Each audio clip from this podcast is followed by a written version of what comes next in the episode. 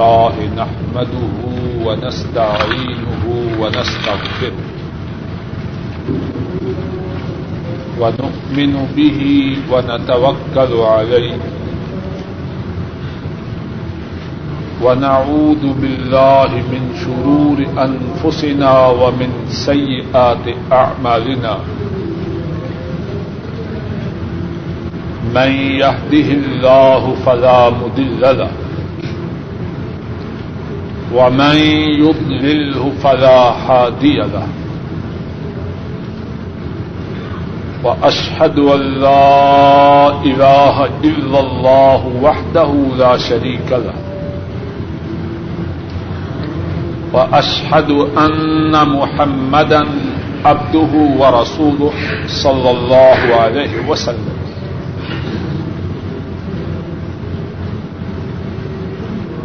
اللهم صل على محمد وعلى آل محمد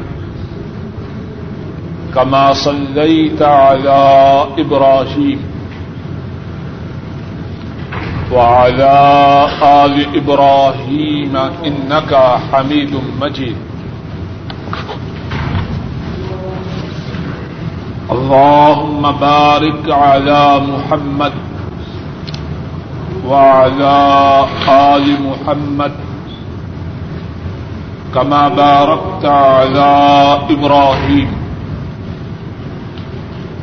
وعلى آل إبراهيم إنك حميد مجيد.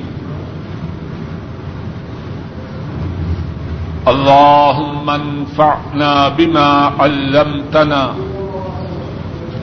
وعلمنا ما ينفعنا وزدنا علما اللهم تحذر قلوبنا من النفاق وأعمالنا من الرياء وألسنتنا من الكذب وأعيننا من الخيانة فإنك تعلم خائنة الأعين وما تخفي الصدور رب اشرح لي صدري ويسر لي أمري واحلل عقدة من لساني يفقه قولي سبحانك لا علم لنا إلا ما علمتنا إنك أنت العليم الحكيم. باب المسح على الخفين. قال حدثنا أصبغ بن الفرج. قال حدثنا أصبغ بن الفرج. قال حدثنا أصبغ بن الفرج المصري عن ابن وهب قال حدثني عمرو قال حدثني أبو النضر عن أبي سلمة بن عبد الرحمن عن عبد الله بن عمر عن سعد بن أبي وقاص رضي الله تعالى عنهم أجمعين عن النبي صلى الله عليه وسلم أنه مسح على الخفين وأن عبد الله بن عمر سأل عمر عن ذلك فقال نعم. إذا حدثك شيئا سعد عن النبي صلى الله عليه وسلم فلا تسأل عنه غيره.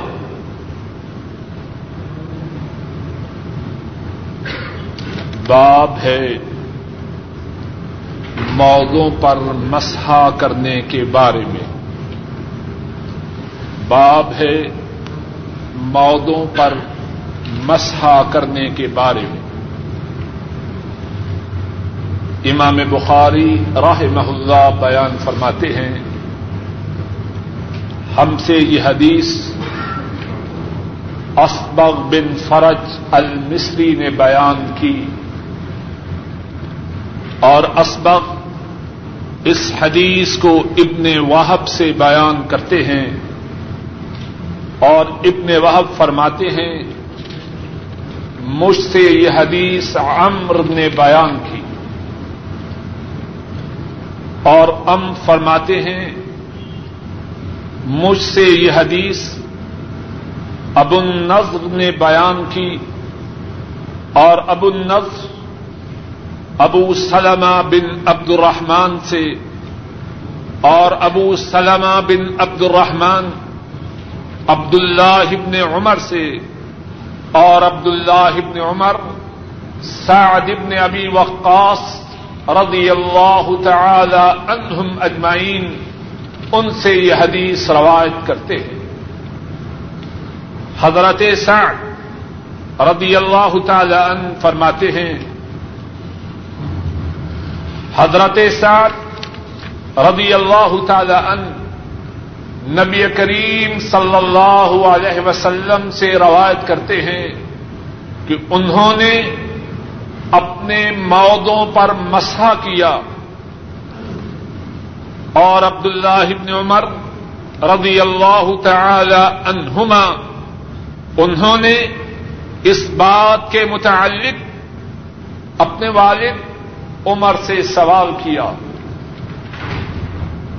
عمر فاروق رضی اللہ تعالی عنہ، انہوں نے جواب فرم میں فرمایا ہاں اور پھر اس کے بعد اپنے بیٹے کو نصیحت کی، جب ساتھ نبی کریم صلی اللہ علیہ وسلم سے کوئی بات روایت کریں، تو ساتھ کی روایت کرنے کے بعد اس کے متعلق کسی اور سے سوال نہ کر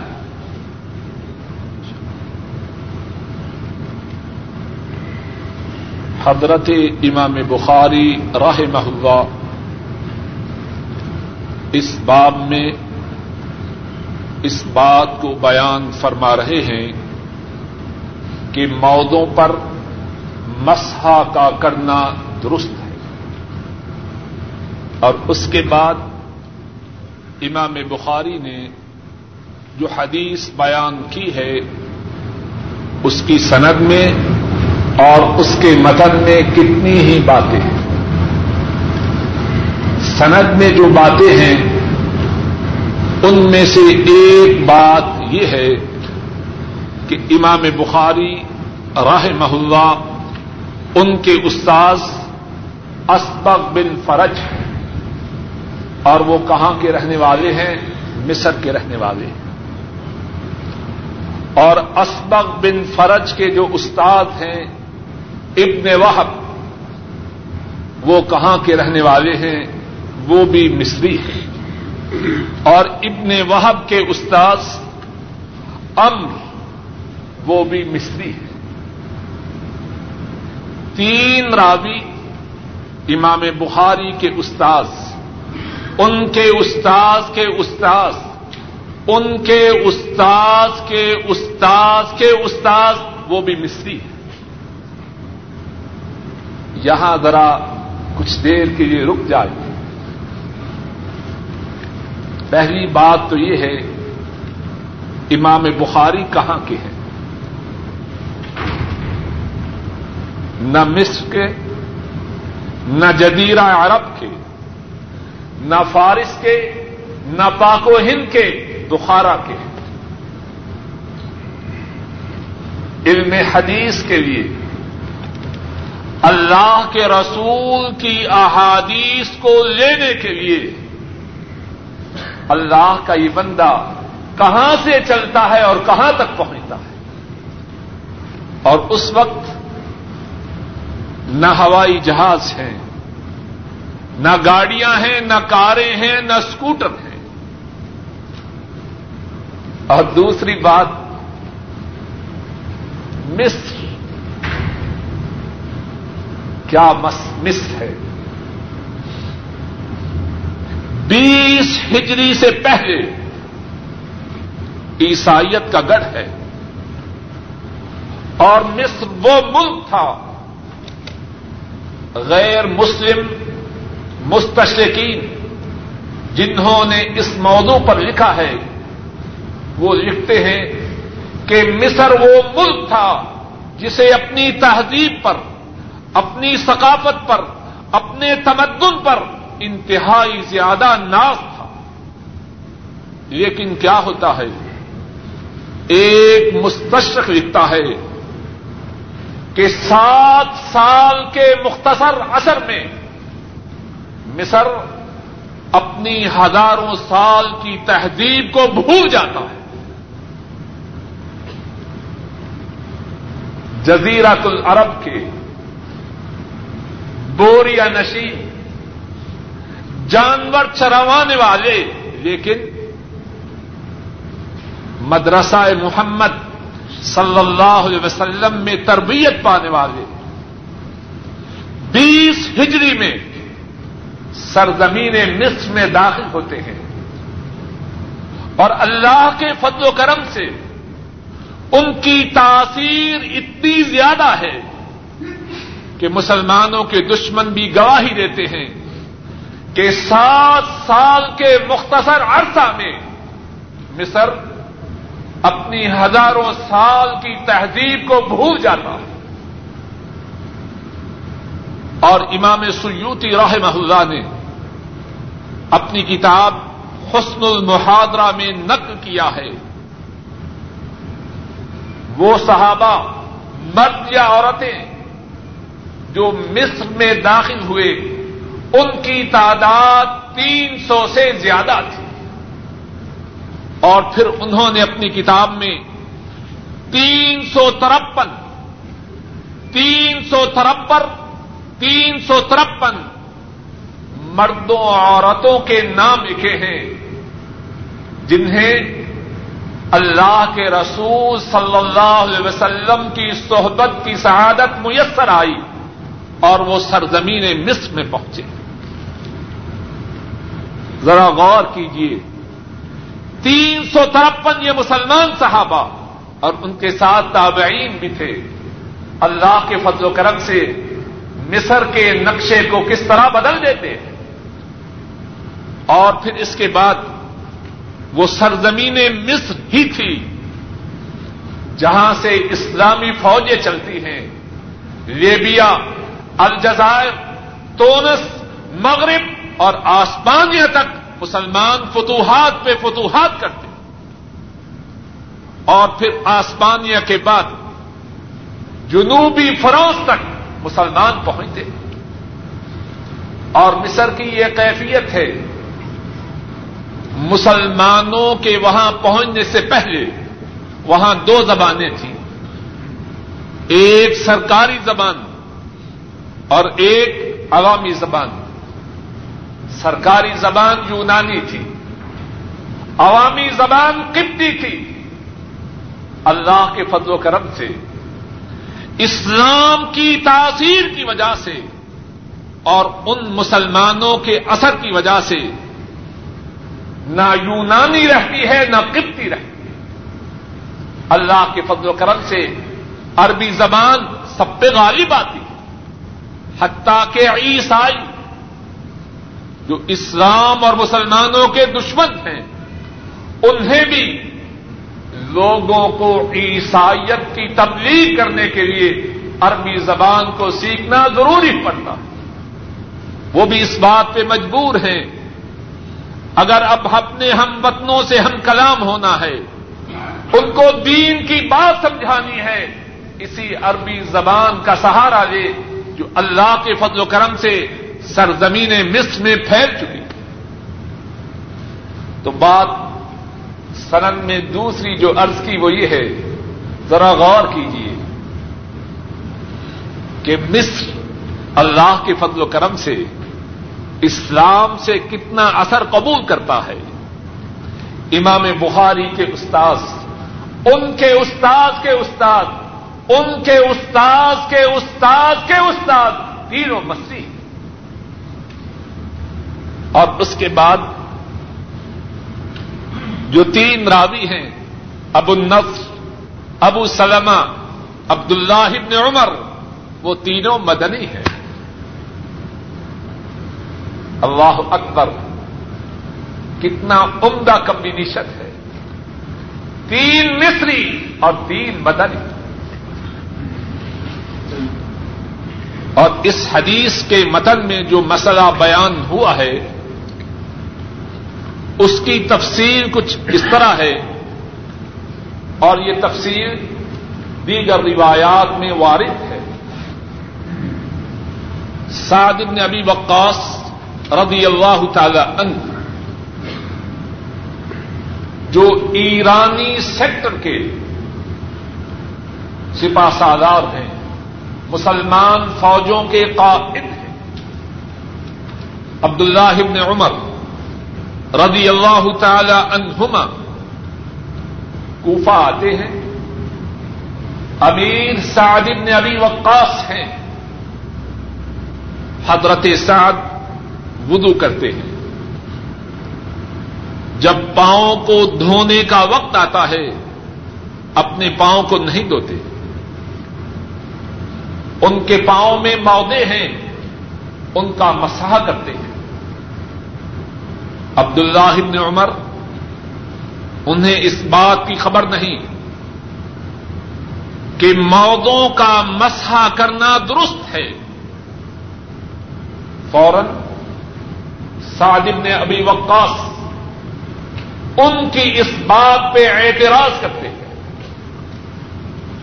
سعد نے ابھی وقاص فرماتے ہیں، میں نے اپنی مرضی سے مسا نہیں کیا۔ نبی کریم صلی اللہ علیہ وسلم نے موضوع پہ مسا کیا۔ عبد اللہ ابن عمر خاموش ہو جاتے ہیں۔ وقت گزرتا ہے۔ اپنے ابا جان سے ان کی ملاقات ہوتی ہے۔ اور ان کے ابا جان کون ہیں؟ حضرت فاروق رضی اللہ تعالی عنہ۔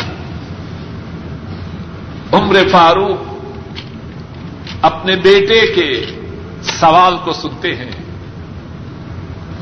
فرماتے ہیں، جب ابن ابی وقاص اللہ کے رسول کا فرمان نقل کریں تو ان کے بتلانے کے بعد کسی اور سے سوال کرنے کی کوئی ضرورت نہیں ذرا غور کیجیے اس واقعہ میں کتنی ہی اہم باتیں ہیں۔ اور ایک انتہائی اہم بات جو اس واقعہ میں ہے۔ اور میرا نقطہ نظر یہ ہے کہ اگر ہم اس بات کو سمجھ جائیں تو بہت سے اختلاف مٹ جائیں۔ وہ بات کیا ہے؟ عبد اللہ ابن عمر کتنے بڑے صحابی ہیں؟ مودوں پر مسا کرنے کا مسئلہ انہیں معلوم ہے کہ نہیں معلوم؟ جواب دیجیے نہیں معلوم۔ ذرا اس بات کو سمجھنے کی کوشش کیجیے ہمارے ہندو پاک میں اس بات کے نہ سمجھنے کی وجہ سے بہت سا فساد بپا ہے۔ عبداللہ ابن عمر کون ہے؟ صحیح مسلم میں ہے۔ رسول کریم صلی اللہ علیہ وسلم فرماتے ہیں اور ان عبد اللہ رجل صالح۔ فرماتے ہیں، میری رائے عبد اللہ کے متعلق یہ ہے کہ وہ نیک آدمی ہے۔ کون کہہ رہا ہے؟ وہ نہیں جو پانچ روپے لے کر جھوٹی تصدیق کرتے ہیں۔ وہ فرما رہے ہیں، جو انات کو بل ہے۔ جن کی بات میں نہ کمی ہے، نہ بیشی ہے۔ نہ افراد ہے، نہ تفریح ہے۔ نہ مبالغہ ہے، نہ انتقاص ہے۔ ناپ تول کے اللہ کے حکم سے اپنی زبان کو حرکت دیتے ہیں۔ اور عبداللہ ابن عمر وہ ہیں۔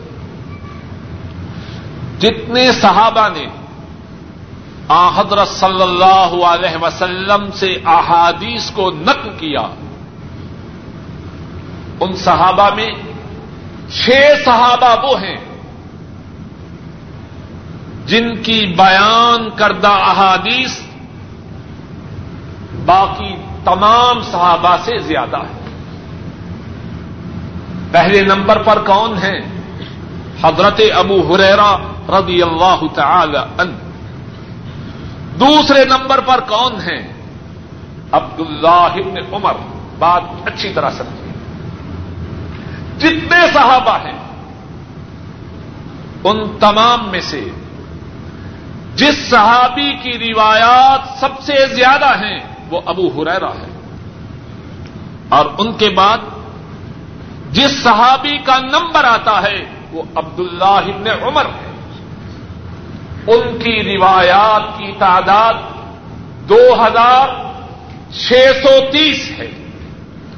دو ہزار چھ سو تیس ہے۔ اب یہی عبداللہ ابن عمر۔ موضوع کے موضوع پر مسحا کرنے کے مسالہ سے غافل ہے اب بتلائیے، ان کی اس غفلت سے معاذ اللہ ان پہ انتقاد کرنا درست ہے؟ یا ان کی اس غفلت سے کیا ان کی شان میں کمی آ گئی؟ ہمارے ہاں اگر کسی نے کوئی بات کہہ دی اب جو اس کے پیروکار ہیں، ان کو سنت مصطفیٰ صلی اللہ علیہ وسلم دکھلائیے۔ قرآن کریم کی آیات دکھلائیے، کیا کہیں گے؟ جی وہ بھی تو بڑے عالم ہیں۔ آپ نے کبھی یہ بات سنی ہے کہ نہیں؟ اب بتلائیے، سارے پاکستان کے عالم اکٹھے ہو جائیں۔ سارے ہندوستان کے عالم اکٹھے ہو جائیں۔ سارے بنگلہ دیش کے عالم اکٹھے ہو جائیں۔ کیا وہ عبداللہ ابن عمر کو عبداللہ ابن عمر کے علم کو پہنچ سکتے؟ سارے عالم، ان کا تقوی، ان کی پرہیزگاری، ان کی خشیت الہی کو جمع کر لیجیے کسی کے لیے یہ گارنٹی ہے، ان عبد اللہ رجل صالح۔ کسی کے لیے ہے یہ گارنٹی؟ اور عبداللہ وہ ہے رضی اللہ عنہ و ردو ان حدیبیہ کے مقام پر، درخت کے نیچے اللہ کے رسول صلی اللہ علیہ وسلم کی بیعت کرنے والوں میں سے ایک ہے۔ لقد رضی اللہ عن المؤمنین اس جبایعونک تحت الشجر اللہ ان مومنوں سے راضی ہو گئے جنہوں نے ببول کے درخت کے نیچے ہدیبیا کے مقام پر آپ کے دستے مبارک پہ بیت کی۔ عبداللہ ابن عمر ان بیت کرنے والوں میں سے ایک ہے۔ اگر عبداللہ ابن عمر ان کو مسحا موتوں پہ مسحا کرنے کا علم نہیں تو اگر کسی اور کو دین کے کسی اور مسئلے کا علم نہ ہوگا، تو اس میں تعجب کی کون سی بات ہے؟ کون سا آسمان ٹوٹ گیا؟ لوگوں نے اپنی طرف سے عظمت کے معیار بنا رکھے ہیں اور ان معیاروں کو مضبوطی سے تھامتے ہیں۔ اللہ کے کتاب کی بات اگر چھوٹتی ہے تو چھوٹتی رہے۔ سنت مصطفیٰ چھوٹتی ہے تو چھوٹی رہے۔ لیکن جو معیار ہم نے بنایا ہے، وہ نہ چھوڑے۔ یہ غلط بات ہے۔ اگر کسی عالم کو، کسی بات کی خبر نہیں، کسی محدث کو، کسی فقیح کو، کسی امام کو، اس سے اس کی توہین نہیں۔ عبداللہ ابن عمر سے تو نہ کوئی بڑا محدث ہے، نہ ان سے بڑا کوئی شیخ ہے، نہ ان سے بڑا کوئی پیر ہے، نہ ان سے بڑا کوئی امام ہے۔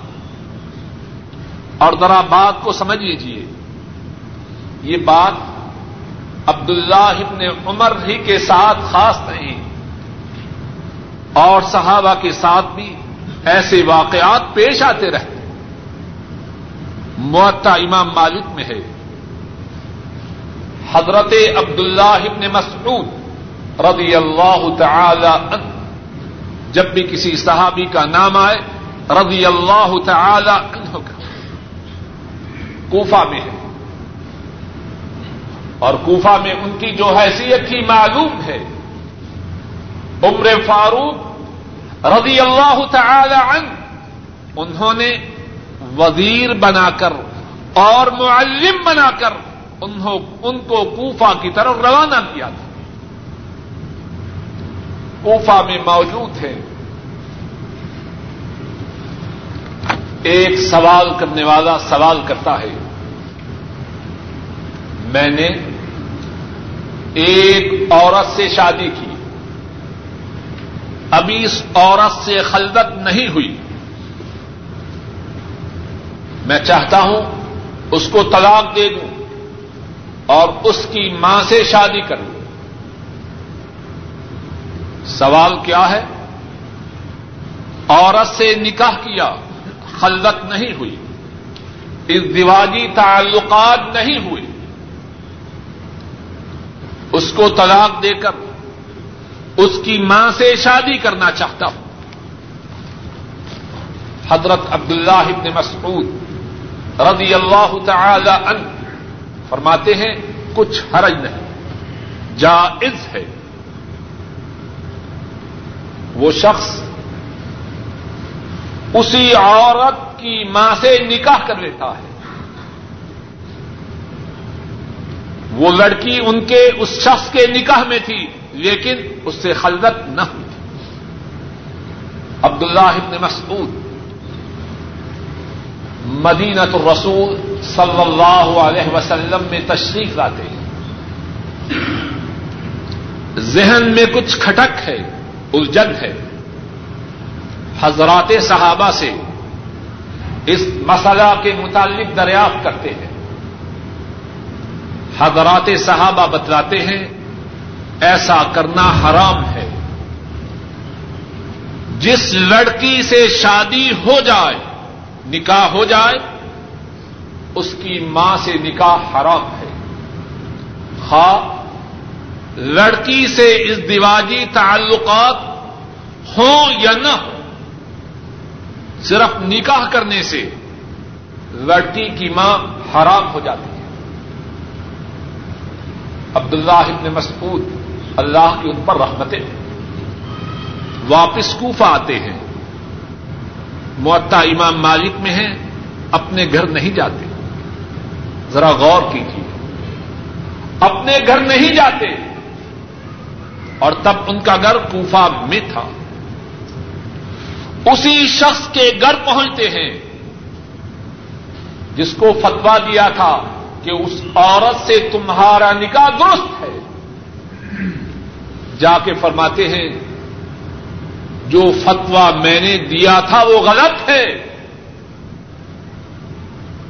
اب جو عورت تمہارے نکاح میں ہے، اس کو چھوڑ دو۔ کچھ بات سمجھ میں آئی کہ نہ آئی؟ اب بتلائی عبداللہ ابن مسعود کون ہیں؟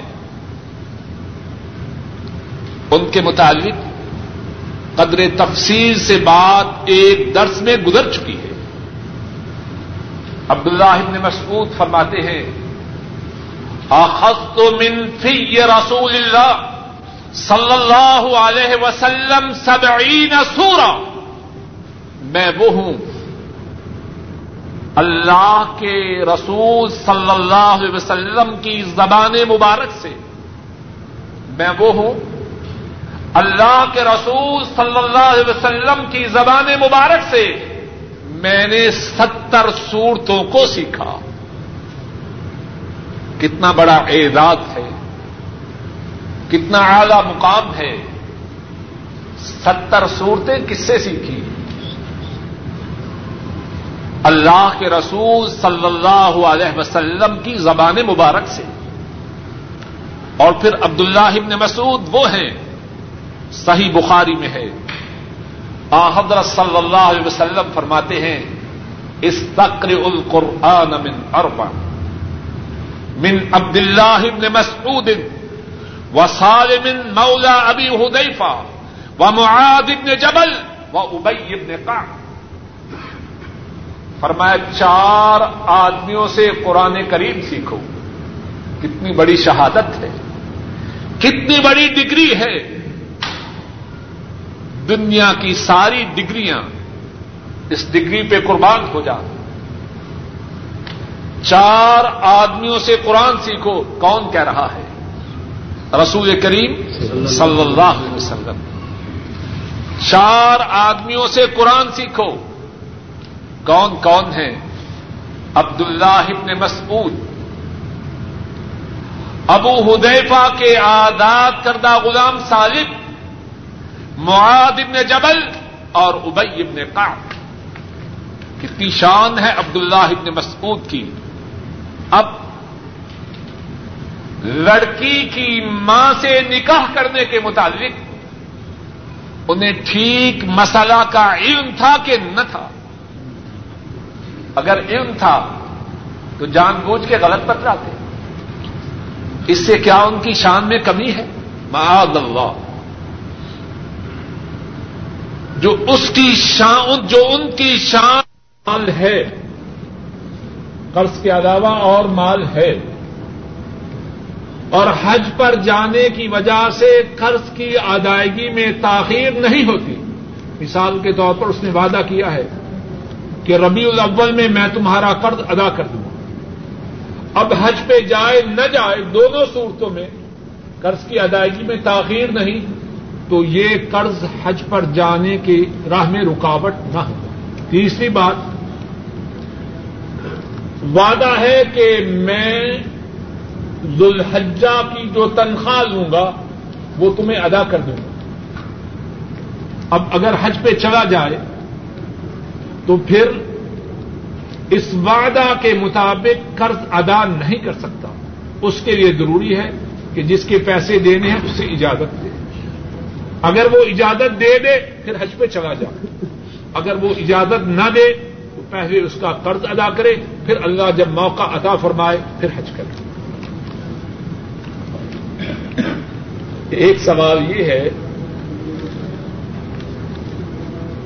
ایک ساتھی نے کسی جماعت کا نام لے کے یہ سوال کیا ہے کہ اس جماعت کے متعلق بتلایا جائے کہ وہ جماعت اسلامی ہے یا غیر اسلامی ہے۔ جواب یہ ہے، کسی جماعت کا نام لینا یا نہ لینا اس سے کوئی تعلق نہیں۔ ٹھیک جماعت کی علامت اللہ کے رسول صلی اللہ علیہ وسلم نے بتلائی۔ اور وہ کیا ہے؟ فرمایا کہ میری امت تہتر فرقوں میں تقسیم ہو جائے۔ گی سارے فرقے جہنم میں جائیں گے، ایک فرقہ جنت میں جائے۔ گا وہ فرقہ کون ہے؟ صحابہ نے سوال کیا۔ اور میں ماں علیہ و اصحابی جو لوگ اس طریقے پر ہوں گے جس پر میں ہوں اور میرے صحابہ ہیں، وہ جنتی کسی کا نام لینے کی کوئی ضرورت نہیں۔ اس میں یار پہ پرکھیے۔ جو اللہ کے رسول صلی اللہ علیہ وسلم کے طریقہ مبارک پر، آپ کے صحابہ کرام کے طریقہ مبارک پر ہے، وہ جماعت درست ہے اور جو اس طریقہ سے ہٹی ہوئی ہے، وہ درست نہیں۔ اور جتنی زیادہ ہٹی ہوئی ہے، اتنی ہی زیادہ گمراہی میں ہے۔ اور پھر انہوں نے یہ بھی کہا ہے کہ ان کے ایک عزیز جو اس جماعت میں شامل ہے، جس جماعت کے متعلق انہوں نے سوال کیا ہے کہ جماعت اسلامی ہے، غیر اسلامی ہے، انہوں نے یہ ایک طویز بھیجا ہے۔ اور اس میں ہے برکات نقش نال پاک۔ علماء کرام فرماتے ہیں، جس کے پاس یہ نقش متبرک ہو، ظلم ظالمین و شر شیاطین وہ ہنستے حاسدین سے محفوظ رہے گا۔ عورت درد راہ کے وقت اپنے ہاتھ میں لے آسانی ہوگی۔ جو ہمیشہ اپنے پاس رکھے وہ معزز ہوگا۔ زیارت روزہ اقدس نصیب ہو یا خواب میں حضور اقدس صلی اللہ علیہ وسلم کی زیارت سے مشرف ہو۔ جس قافلہ میں ہو، نہ لٹے میرا خیال ہے پاکستان میں اس کی بڑی ضرورت ہے۔ اور خاص طور پر سندھ کے جنگلوں میں، جہاں اتنے لوگ اغوا ہو رہے ہیں۔ جس کشتی میں ہو، نہ ڈوبے۔ آدمی بات بنائے تو بڑی بنائے تاکہ لوگوں کی توجہ بھی ہو۔ جس مال میں ہو، چوری سے محفوظ رہے۔ پولیس کو چھٹی کروا دیں۔ جس حاجت میں اس سے توسل کیا جائے پوری ہو۔ جس مراد و نیت سے پاس رکھے وہ حاصل ہو۔ جہاں درد ہو وہاں رکھے درد جاتی رہے۔ آفات و بگائے اس سے دور ہو جائے۔ اللہ کا وہ بندہ جس نے یہ سب کچھ لکھا ہے۔ اگر یہ بتلا دیتا کہ یہ تعویذ قرآن کریم کی فلاں صورت، فلاں آئے سے ثابت ہے، تو اس سے اطمینان ہوتا یا بتلاتا کہ صحیح بخاری میں ہے، صحیح مسلم میں ہے معطا امام مالک میں ہے، مسند امام احمد میں ہے، سنن نبی داؤد میں ہے، سنن نس، یہ کچھ نہیں بتلا۔ تو میرے خیال میں جس صاحب نے یہ تعویذ دیا ہے وہ اپنے اسی بھائی کو یہ واپس بھیجے۔ اور تب تک اس کی جان کو نہ چھوڑیں جب تک کہ وہ اس کی اس کی صنعت قرآن و سنت سے پیش نہ کرے۔ یا تو اس سے تائب ہو جائے یا قرآن و سنت سے اس کی صنعت پیش کرے۔ اور میرے خیال میں وہ جس جماعت میں داخل ہوئے ہیں، اسی بات سے اس جماعت کو بھی ذرا پرکھ لے۔ کہ اس جماعت میں کس قسم کی باتوں کا چلن ہے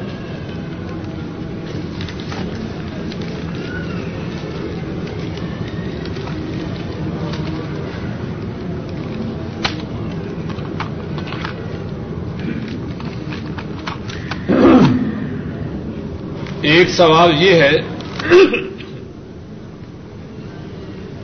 کہ ایک کتاب کے حوالہ سے معلوم ہوا کہ جو شخص عشاء کی نماز پڑھ کر سو جائے اور رات کو اسے احترام ہو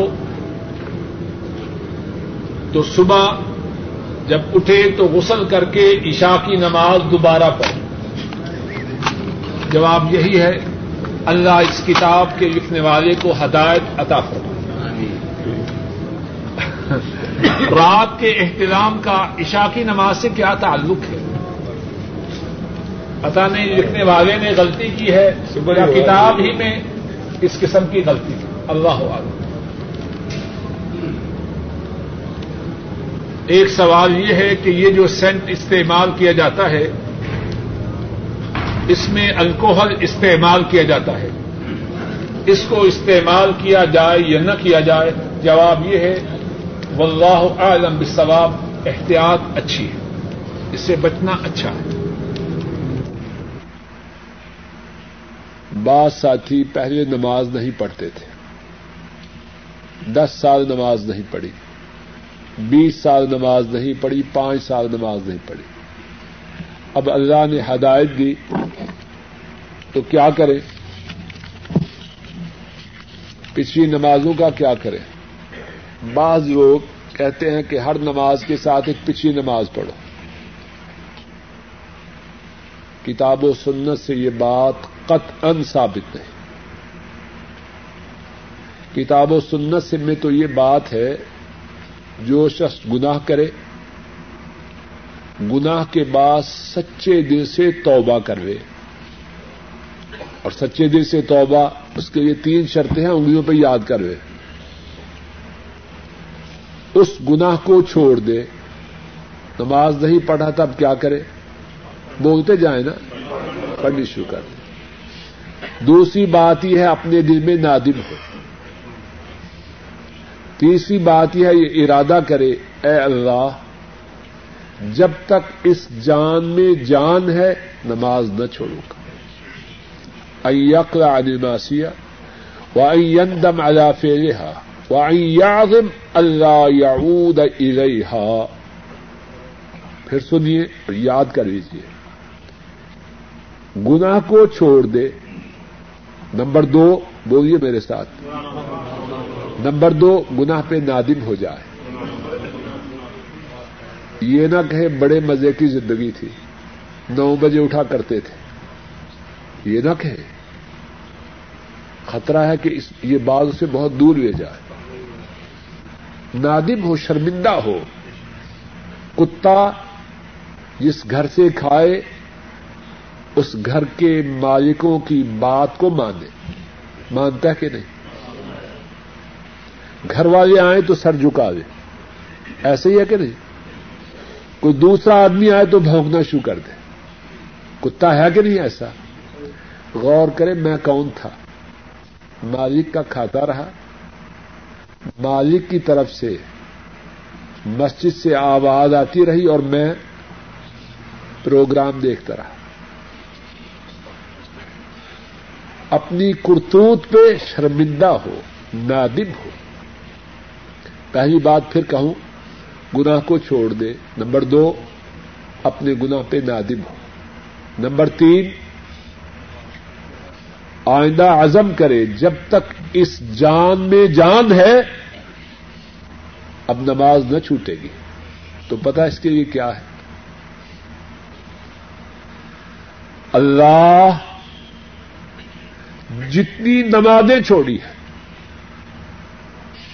ان تمام نمازوں کے چھوڑنے کے گناہ کو معاف کر دیتے اور اس پر بس نہیں، سورہ الفرقان میں ہے، گھر میں جا کے سورہ الفرقان کا جو آخری صفحہ ہے نا، اس کو پڑھنا۔ و منتاب و آمن و عامل صالحا فأولئك يبدل الله السيئات حسنات فكان الله غفور الرحیم جو توبہ کرے ایمان لیا اور نیک عمل شروع کر دے۔ اللہ ان کے گناہوں کو نیکیوں سے بدل دیتے بیس سال بے نماز رہا۔ آج ابھی اس مجلس میں توبہ کی۔ جو ذکر تین شرطیں کی گئی ان کے ساتھ۔ کیا ہوا؟ اس کے نام اعمال میں بیس سالوں کی نمازوں کا ثواب لکھا گیا۔ فَأُولَئِكَ يُبَدِّلُ اللَّهُ السَّيِّئَاتِ بْحَسَنَاتٍ۔ وَكَانَ اللَّهُ غَفُورًا رَحِيمًا۔ اس میں کوئی تعجب کی بات نہیں، معاملہ کس سے ہے؟ اللہ سے ہے جو معاف کرنے والے مہربان کوئی مسلمان کسی غیر مسلم کے ذریعے قرآن پاک منگوائے یا بھیجے، اس کی کیا حیثیت ہے؟ کوشش یہی ہونی چاہیے کہ قرآن کریم غیر مسلم کے ہاتھ نہ بھیجے اور نہ اس کے ذریعے منگوائے۔ سوال جی۔